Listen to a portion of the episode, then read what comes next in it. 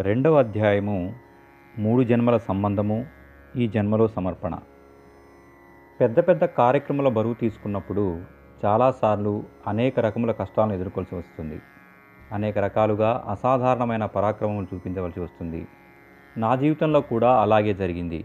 ప్రతిసారి గురుదేవులు పరుగు పరుగున వచ్చి నన్ను ఆదుకున్నారు. నా స్వల్ప సామర్థ్యమునకు తన అనంత శక్తి నా స్వల్ప సామర్థ్యమునకు తన అనంత సామర్థ్యమును కలిపి కష్టములను నివారిస్తూ తడబడుతూ ఉన్న నా అడుగులను స్థిరపరిచినారు. ఈ మూడు జన్మల వివరణలో జరిగిన సంఘటనలను బట్టి ఆయన మీద నాకు పూర్తి విశ్వాసం కలిగినది.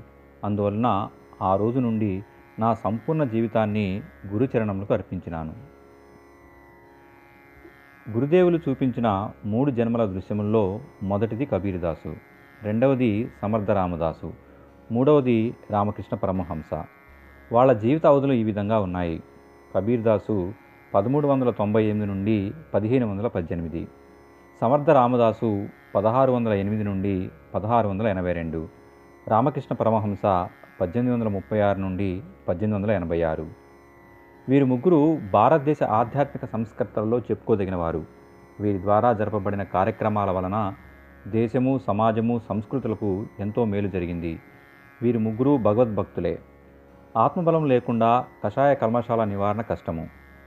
ఆత్మ సాధనతో పాటు విశ్వ ఉద్యానవనమును బావుగా వికసింపచేసే ప్రక్రియ కూడా జరుగుతూ ఉండాలి. పై ముగ్గురి జీవితాల్లో ఈ సాధనా విధానం స్పష్టంగా ప్రతిబింబించుతున్నది కబీరు ఒక ముస్లిం సాలెవానికి చెరువు గట్టున లభించెను. ఒక బ్రాహ్మణ కన్యతో అక్రమ సంతానముగా కబీర్ కలిగెను. ముస్లిం దంపతులు ఆయన్ను పెంచినారు. జీవితాంతం సాధువుగా ఉన్నప్పటికీ జీవించుట కొరకు మగ్గం నేస్తూనే ఉండేవాడు.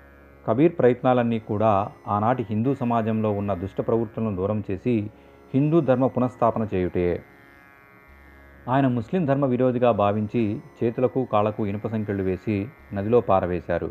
కానీ ఈశ్వర కృప వలన సంకెళ్ళు తెగిపోయి బతకగలిగినాడు వంశము పేరిట ఆనాటి సమాజము ఆయనను చిన్నచూపు చూచినను ఆయన తన ప్రతిపాదనను మానుకోలేదు ఆ రోజులలో కాశీలో చనిపోయిన వారికి స్వర్గం వస్తుందనే నమ్మకాన్ని ఖండించుటకు మగహర్ అనే ఊరు వెళ్ళి శరీరమును పరిత్యజించినాడు. కబీర్ వివాహితుడు. అతని భార్య పేరు లోయి.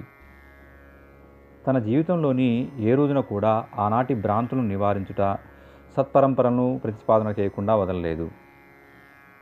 చనిపోయిన తరువాత హిందువులు ఆయన శరీరం దహించదమని ముసల్మానులు పూడ్చిపెడతామని తగులాడుకున్నారు. కానీ ఆశ్చర్యం ఏమిటంటే శరీరం మీద బట్ట తీసివేసి చూసినప్పుడు శవం మాయమైపోయి అచ్చట పూలు మాత్రమే మిగిలినవి. వాటిలో సగం పూలు తీసుకొని ముస్లింలు భూస్థాపితం చేస్తే సగం పూలు హిందువులు దహనం చేశారు.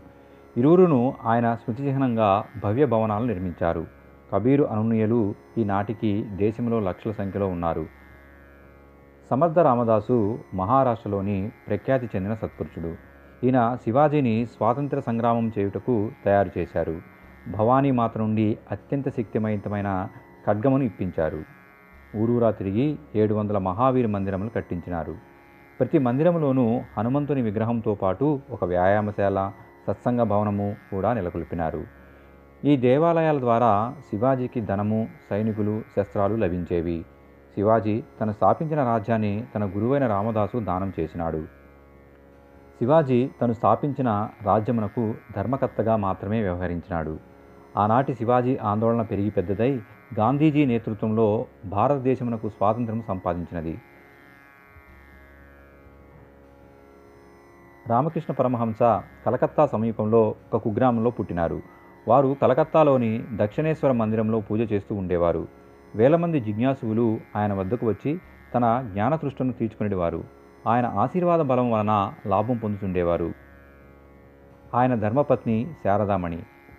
నరేంద్రుని రూపంలో ఒక యోగిని పొంది సన్యాస దీక్షనిచ్చి దేశ దేశాంతరములో భారతీయ సంస్కృతి గరిమను తెలుపుటకు పంపించారు. ఆ రోజులలో విద్యావంతులందరూ క్రైస్తవులుగా మారి నాస్తికులయ్యేవారు. వివేకానందుని ప్రయత్నాల వలన లక్షల మంది మారినారు. ఆయన ప్రపంచమంతటా రామకృష్ణ మిషన్ స్థాపించి అనేకుల బాధలను నివారించుటకు కారకులైనారు.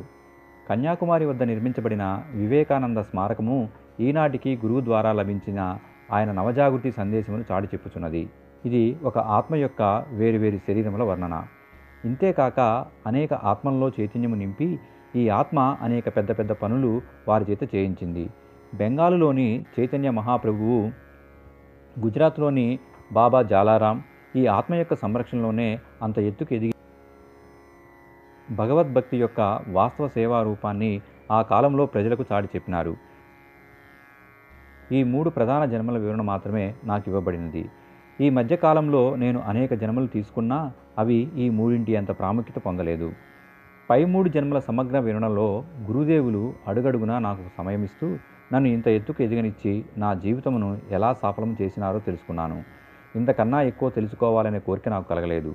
అంతటి మహాపురుషుడు స్వయంగా వచ్చి మూడు జన్మల వృత్తాంతం చూపించి ఈ జన్మలో కూడా నీకు మార్గదర్శకుగా ఉంటానని చెప్పినప్పుడు నా మిగిలిన జన్మల వివరణ అడుగుతా ఆయన మీద అవిశ్వాసం వ్యక్తం చేయుటే అవుతుంది.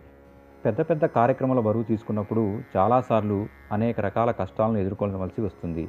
అనేక రకాలుగా అసాధారణమైన పరాక్రమాలు చూపించవలసి వస్తుంది. నా జీవితంలో కూడా అలాగే జరిగింది. ప్రతిసారి గురుదేవులు పరుగు పరుగున వచ్చి నన్ను ఆదుకున్నారు. నా స్వల్ప సామర్థ్యమునకు తన అనంత సామర్థ్యాన్ని కలిపి కష్టములను నివారిస్తూ తడబడుతూ ఉన్న నా అడుగులను స్థిరపరిచినారు. ఈ మూడు జన్మల వివరణలో జరిగిన సంఘటనలను బట్టి ఆయన మీద నాకు పూర్తి విశ్వాసం కలిగినది. అందువలన ఆ రోజు నుండి నా సంపూర్ణ జీవితాన్ని గురుచరణములకు అర్పించినాను.